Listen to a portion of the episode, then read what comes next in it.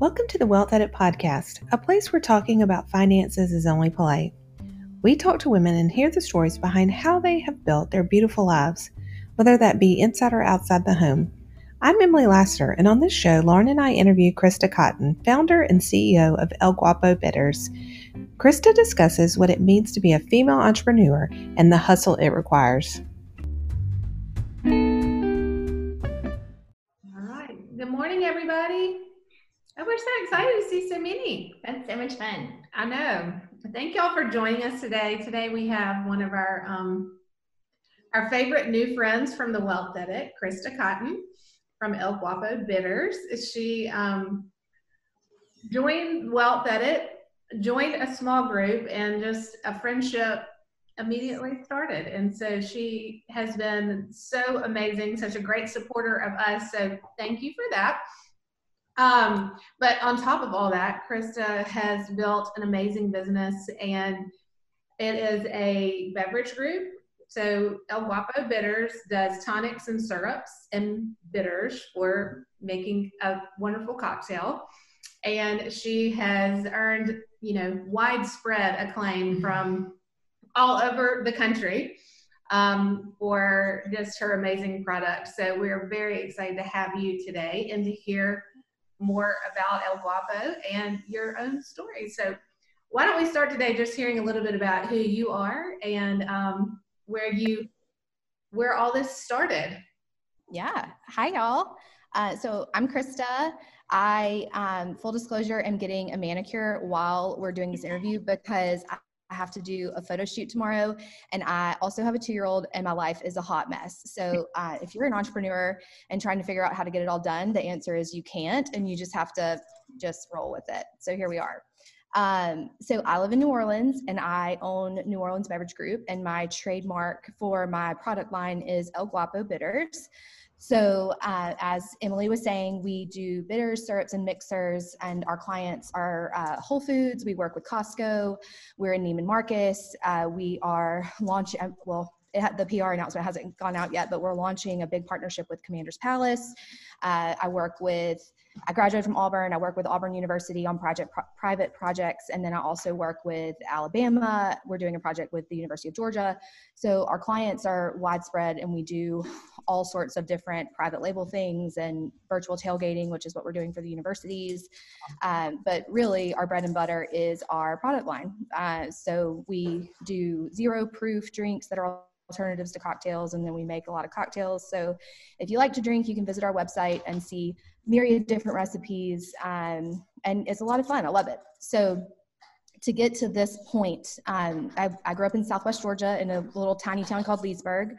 No one had ever heard of it until luke bryan became famous. It's a city of 3200 like literal middle of nowhere. I hated it. Um, what was that?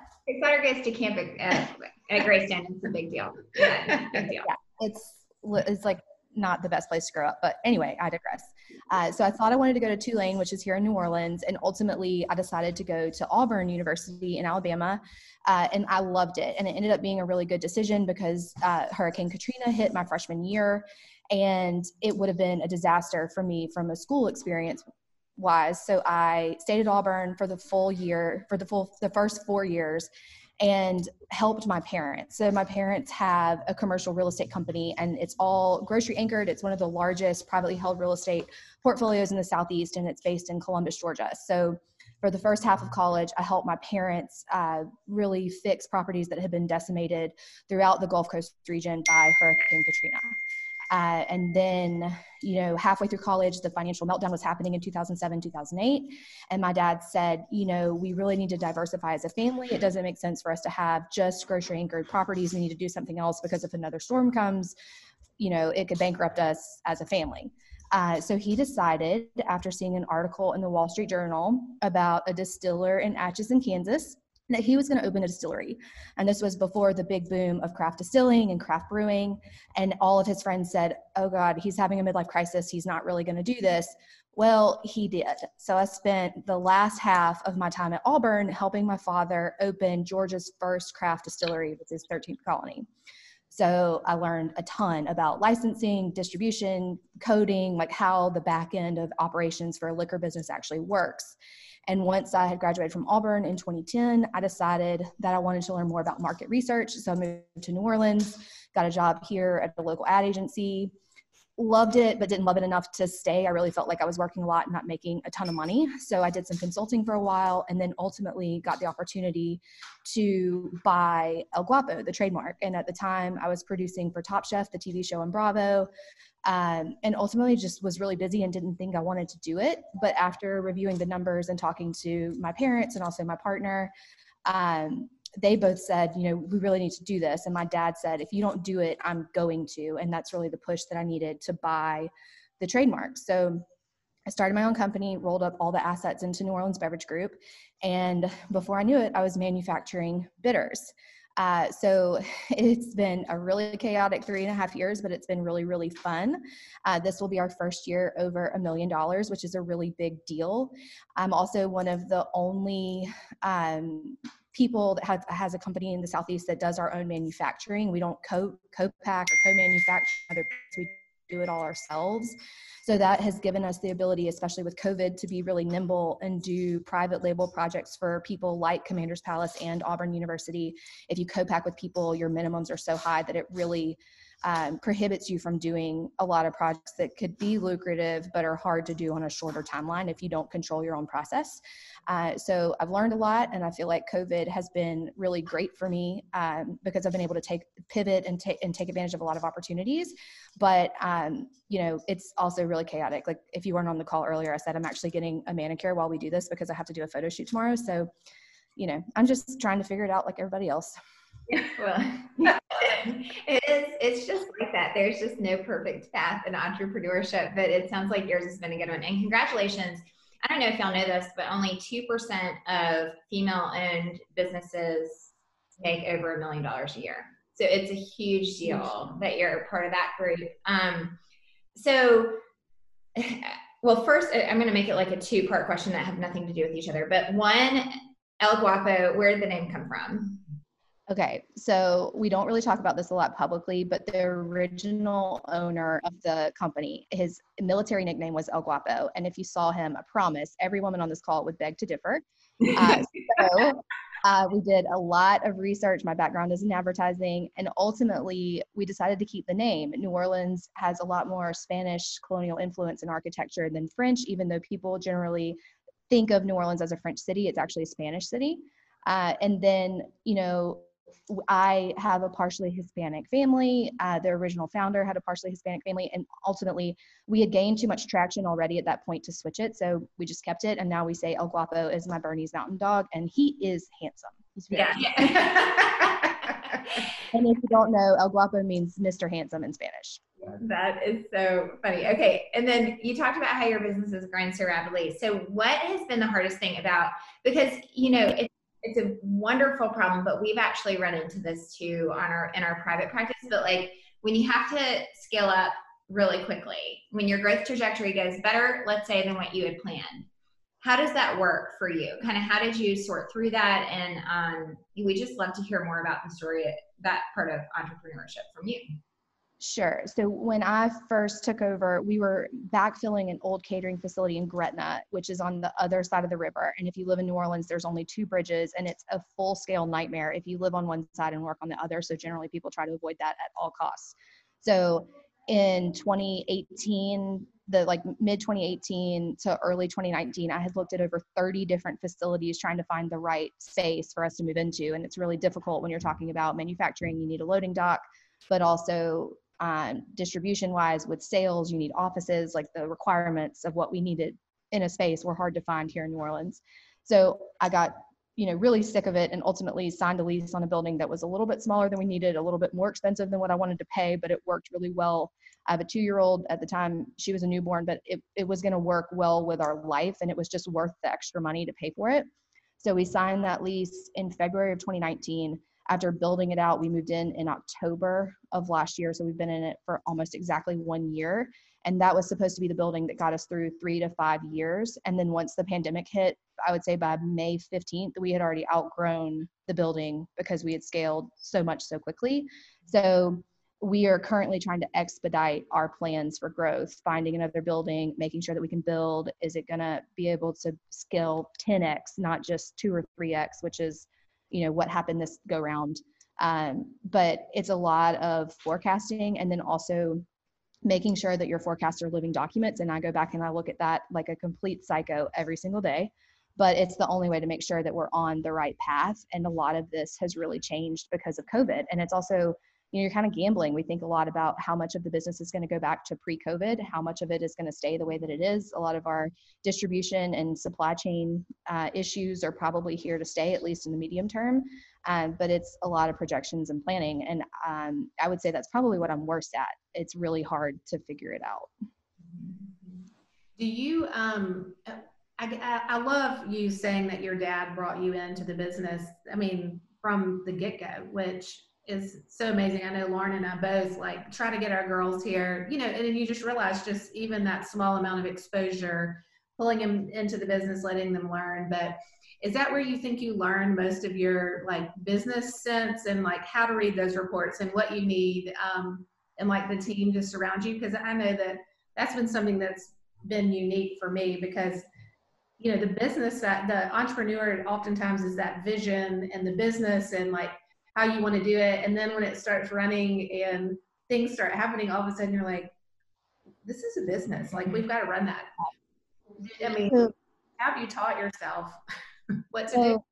I love Auburn, War Eagle forever, but I learned more from my dad than I have ever learned from any Auburn class, every Auburn class. Like I just, I did. And I was really interested in it. Um, you know, I have five siblings, and I'm the only person who is an entrepreneur and on my own. I have a, I have two siblings that work for my father, and fam- and one one runs the distillery, another works in the real estate company. But I'm the only person who had the gumption to go out and do this on my own. And um, I was nervous to do it, but I think, uh, it, especially now, three and a half years in, and with all the success we've had, it's something that my dad, especially, is really proud of and we bond over. Uh, but it's great to have a parent that I can call and talk to. But I I think I was different than most of my friends in that, you know, in middle school and high school, I was flying to Vegas to work the real estate convention with my dad. There's a big, it's called the ICSC. It's a big real estate, commercial real estate convention in Vegas every year. Uh, so by the time I got to college, I already knew how to build pro formas and, you know, I was really interested in the business side of things, whereas most of my friends were like, yeah, sorority party, whatever. Uh, and I'd like doing that too, but the business side of it was always really interesting to me. So I would say by the time I graduated, I knew that ultimately I was going to work and learn from as many people as I could in my 20s so that by the time my 30s hit, I would be ready. But then when it was time and I had the opportunity to get El Guapo, it's interesting that I was nervous to do it, but ultimately I did. And I'm, I'm glad that I, you know, took a leap of faith. Yeah. Well, so with all that background knowledge, how how has that helped you um, being one of the few women manu- women-owned manufacturing businesses in the country? I mean, has that been a difficult experience, or has that been something that you've used to your advantage? So I would say both. Uh, it's definitely the good old boys club still, and that can be super frustrating. I um, made a promise to myself in 2019 that I was going to get my woman owned business certification because that opens a lot of doors with supplier diversity deals uh, and things that you can do with larger corporations. So it took six months. It's really annoying. If anyone on this call wants to get your woman owned business certification, I'm happy to have a 30 minute call and explain the nightmare that is that process, but it's totally worth it. Um, once I got it, I uh, I applied through the Costco Supplier Diversity portal, within two weeks, I was on a plane to Dallas and I pitched. Then they told me beforehand, you know, don't expect to hear an answer within the next two to three months. It takes a while. I got a supplier diversity deal for the 24 stores in our region on the spot. Uh, and a lot of that, yeah, which was super exciting. I think that really built my confidence a lot last year uh, but being able to do that, we're talking to Target. You know, there's a lot of other opportunities that have come out of getting that woman-owned business certification. I think that that being a woman-owned business opens doors, especially if you're a minority and you can get your minority or LGBTQ certification. That also opens a lot of doors. Uh, working with other women-owned businesses, uh, you know, I'm actually here at my friend Morgan's salon. I try to support as many women-owned, Black-owned businesses as possible. That's really important to me. Um, but from like the manufacturing side of things and business side it, it's interesting. Like if my name was Chris and not Christa, I would get a different response because a lot of times on the manufacturing side of things, or like actually trying to get things done, and in banking in particular, um, it is a it's still a boys network, and I hate that, but you know i'm doing the most that i can to break through and having advocates that are men on my side like my father has really worked to my advantage but uh, being a woman in business is still really tough and i find that to be really unfortunate in the year 2020 yeah we found the same thing. I mean it's just you wish it wasn't the case but it still is and so then but i but i'm with you. I mean some of our greatest supporters have have also been men so uh, you know not to kind of like use them as allies has been really helpful actually mm-hmm. um, and have them as allies. So okay so let's flip because everybody loves your marketing your branding and like how you built this social media kind of following and why you decided to market that way because some people it's like to do social media not to do social media you know it's a question um, how much should you put into that effort any kind of um, tips tricks how you thought through that we'd love to just kind of get in your head about that for a minute Sure. So uh, my background is in advertising, and I do feel that the social connection is really important. I think that's how, for us, a lot of our biggest advocates are looking for recipes. They're looking on social media to see, you know, oh, we're having a party this weekend, or we're, you know, interested in having a margarita. How do we make that? So we tried to connect uh, our we have a recipe blog and we post recipes that we post on our blog on social media. We answer a ton of questions. People ask you know the best way to make this drink or how do you use this ingredient? Or especially since the pandemic we don't really encourage people to drink every single night of the week which a lot of people are doing at home. So we've started posting a lot of zero proof you know no alcohol drink alternatives using our products uh, to give people another option. And the social component of that is really really important um, I do like to say that you can't be everywhere at once. So we're not active on Twitter. Uh, we don't pay that much attention to our Facebook, but we're really on the spot on Instagram, and we do utilize our Pinterest page to post new recipes.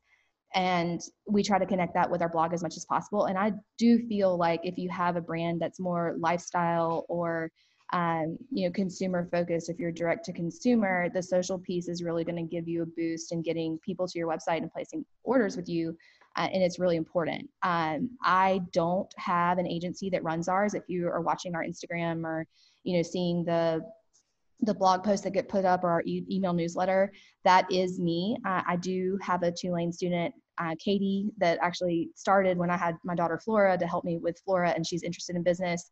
So she started helping me a little bit on the newsletter side and getting more interested in social media. But by and large, that is me. And I feel like from a brand perspective, it's really important for as long as you can not outsource that so that people get your voice and it really shines through because as soon as it's another third party managing that you kind of lose that connection. And you know eventually it has to happen to everybody. Sara blakely is not running spanx website and social media anymore but as long as you can keep that in house and do it even though it's time consuming it's worth it because people can hear from you and you're the person that people are really investing in. Even if they like your products they like you before they like the product usually. Mm-hmm. yeah that's a really good word. I mean and we found the same thing like yeah. it we've had people help us with strategy and all those things but really when we when we look back we think and i mean i do all of our stories and i like it that way for now. I mean if i can do it forever great. I don't think that will be the case but i like it. And i think having kind of this you can almost tell when it's a real founder running your page or mm-hmm. i mean i think you can tell so mm-hmm.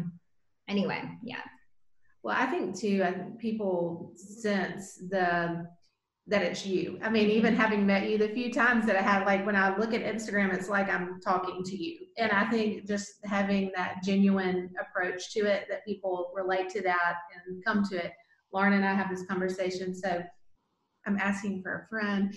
Um, but I have a really hard time with social media. It's just we're, trying to dig into it. I might need to go see a counselor about it, but she's so good at it. And I'm like, oh my gosh, I just find this so difficult. It's like I'm being vulnerable, like in front of all these people, you know. So did it come naturally to you? Is it because it comes naturally to Lauren? I mean, she does it's it. not. Well, it's just I don't care what other people think. and I'm like, I don't think of myself that way, but anyway, all that to be said, you we, know, was that love your help and yeah. your thoughts? so I, I feel like it practice makes perfect. The more you do it, the better it is. But also set some rules for yourself. The colors that you want to use, the tone of voice, first person or third person really matters. You want consistency between posts. So if somebody scrolls back and sees six months ago to a year ago, you want it to look like and sound like what you sound like in person, but also be consistent so that it's not changing all over the place. Um, I would say that it, ours has evolved a little bit over the years. We've gotten way better since the pandemic about taking our own pictures. We're not just relying on our restaurant and celebrity chef partners to send us like, hey, this cocktail's on our menu halfway because all their restaurants are closed, which is another conversation for another day. But we've gotten way better at our imagery and just getting everything together. Uh, and you know, it I don't know. I think the social piece is really important. And I would say I probably spend 10 to 15% of my time on any given week on collectively Instagram, the newsletter that gives recipes, and then the recipe blog to make sure that we're posting new things, the pictures match, and that it all kind of flows together. Because even since the pandemic, we've seen on our recipe blog the traffic that goes to the blog in any given month since March is equal or greater to the traffic that went to the blog in a full calendar year for 2018 or 2019. So that's like 12 times the traffic of people looking for drinks and searching for recipes. And we really pay attention to that. And if people are searching for something, um, like for instance, we didn't have a gimlet on there and we kept seeing gimlet pop up. So we were really sure to grab that lime cordial, make a gimlet, and shoot it. And so we could put it on the blog because then we wanted people to be able to search that and actually find a result and be able to buy the product uh, to make the drink. That's a good word. Mm-hmm. Well, so you know we love to talk about money on the Wealth Edit. um, one, I guess, why would you say that it's important that women begin talking about money? What would be just for the women, the the women that are maybe intend, intimidated about it, like why it would be a good time to start? So I grew up in a family with a very strong male head of household. He has a very strong network of friends that's been able to propel him to really high places. He's a successful entrepreneur with myriad different businesses, and he's very good at what he does and very well respected. Um, what I learned from an early age is that he had uh, his management team of C suite employees across all the businesses were all men, there were no women.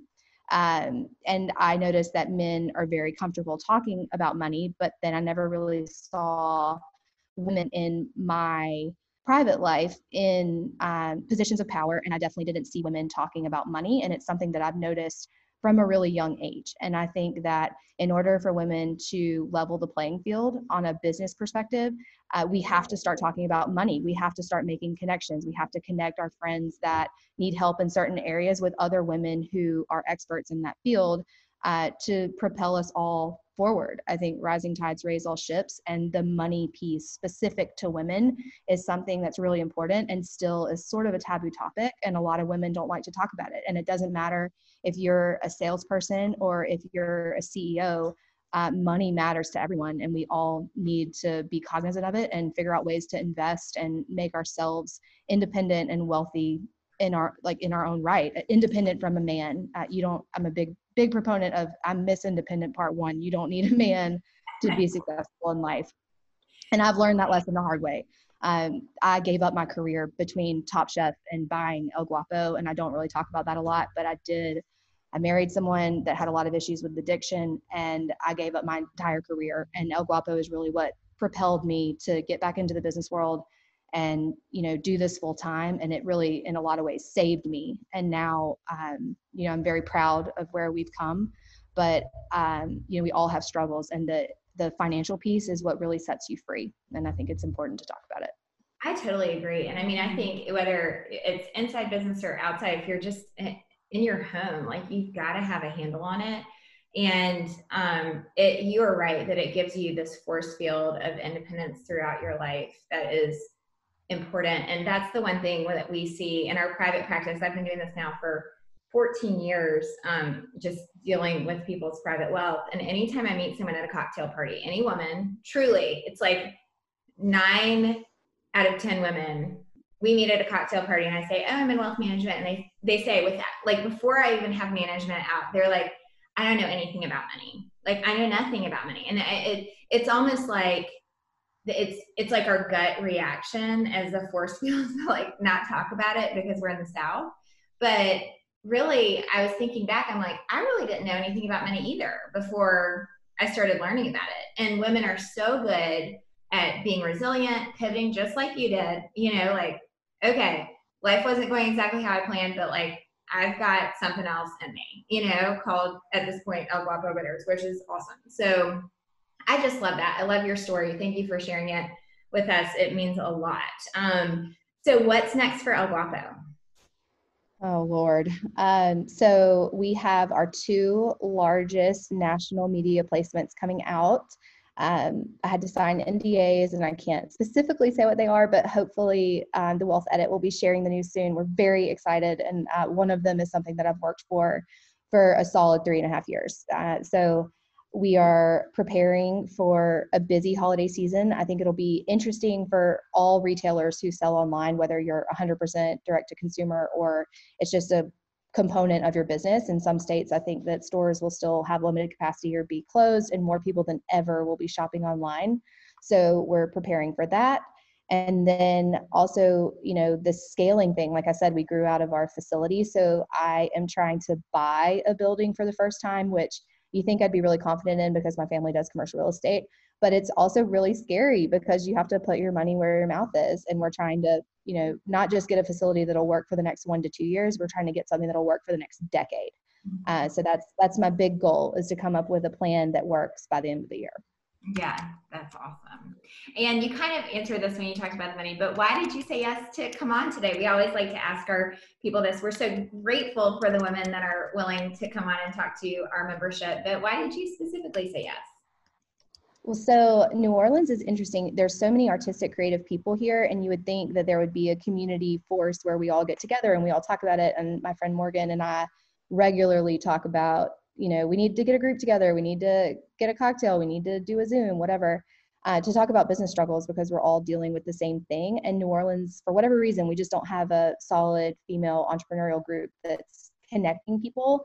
And I saw very early that the Wealth Edit was doing that. So initially, uh, my friend Hattie uh, told me about this, and initially when um, I I, think I, I just I made the first thing I did was the quiz. So when I did that and was interested in finding out more, it was because other women entrepreneurs that I respect uh, were talking about it, and I thought it was really cool. And then once I met Emily and Lauren, uh, I just really liked it and have hung around and enjoying it.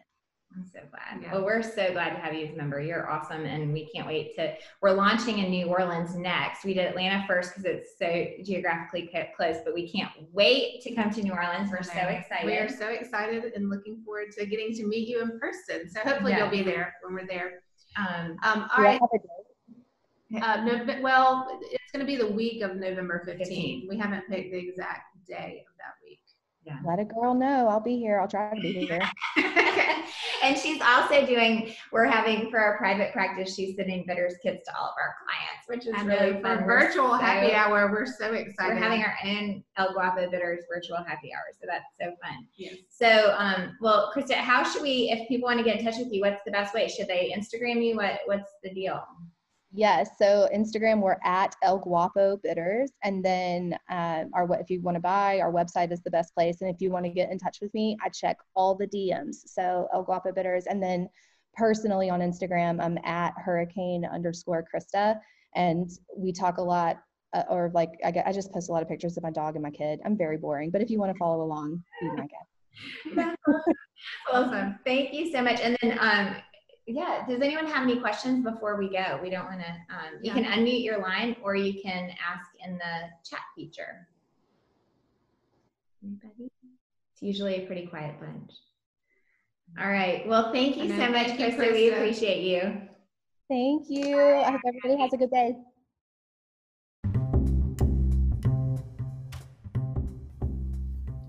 We hope you enjoyed our podcast today if you want to learn more about our website, please check us out at www.wealthedit.com. The Wealth Edit is an online membership based community for women looking to confidently discuss and expand their knowledge of personal finance. Our community provides a space for women of all ages to gather, learn, and plan their financial journey through virtual courses, weekly guest speakers, and educational content.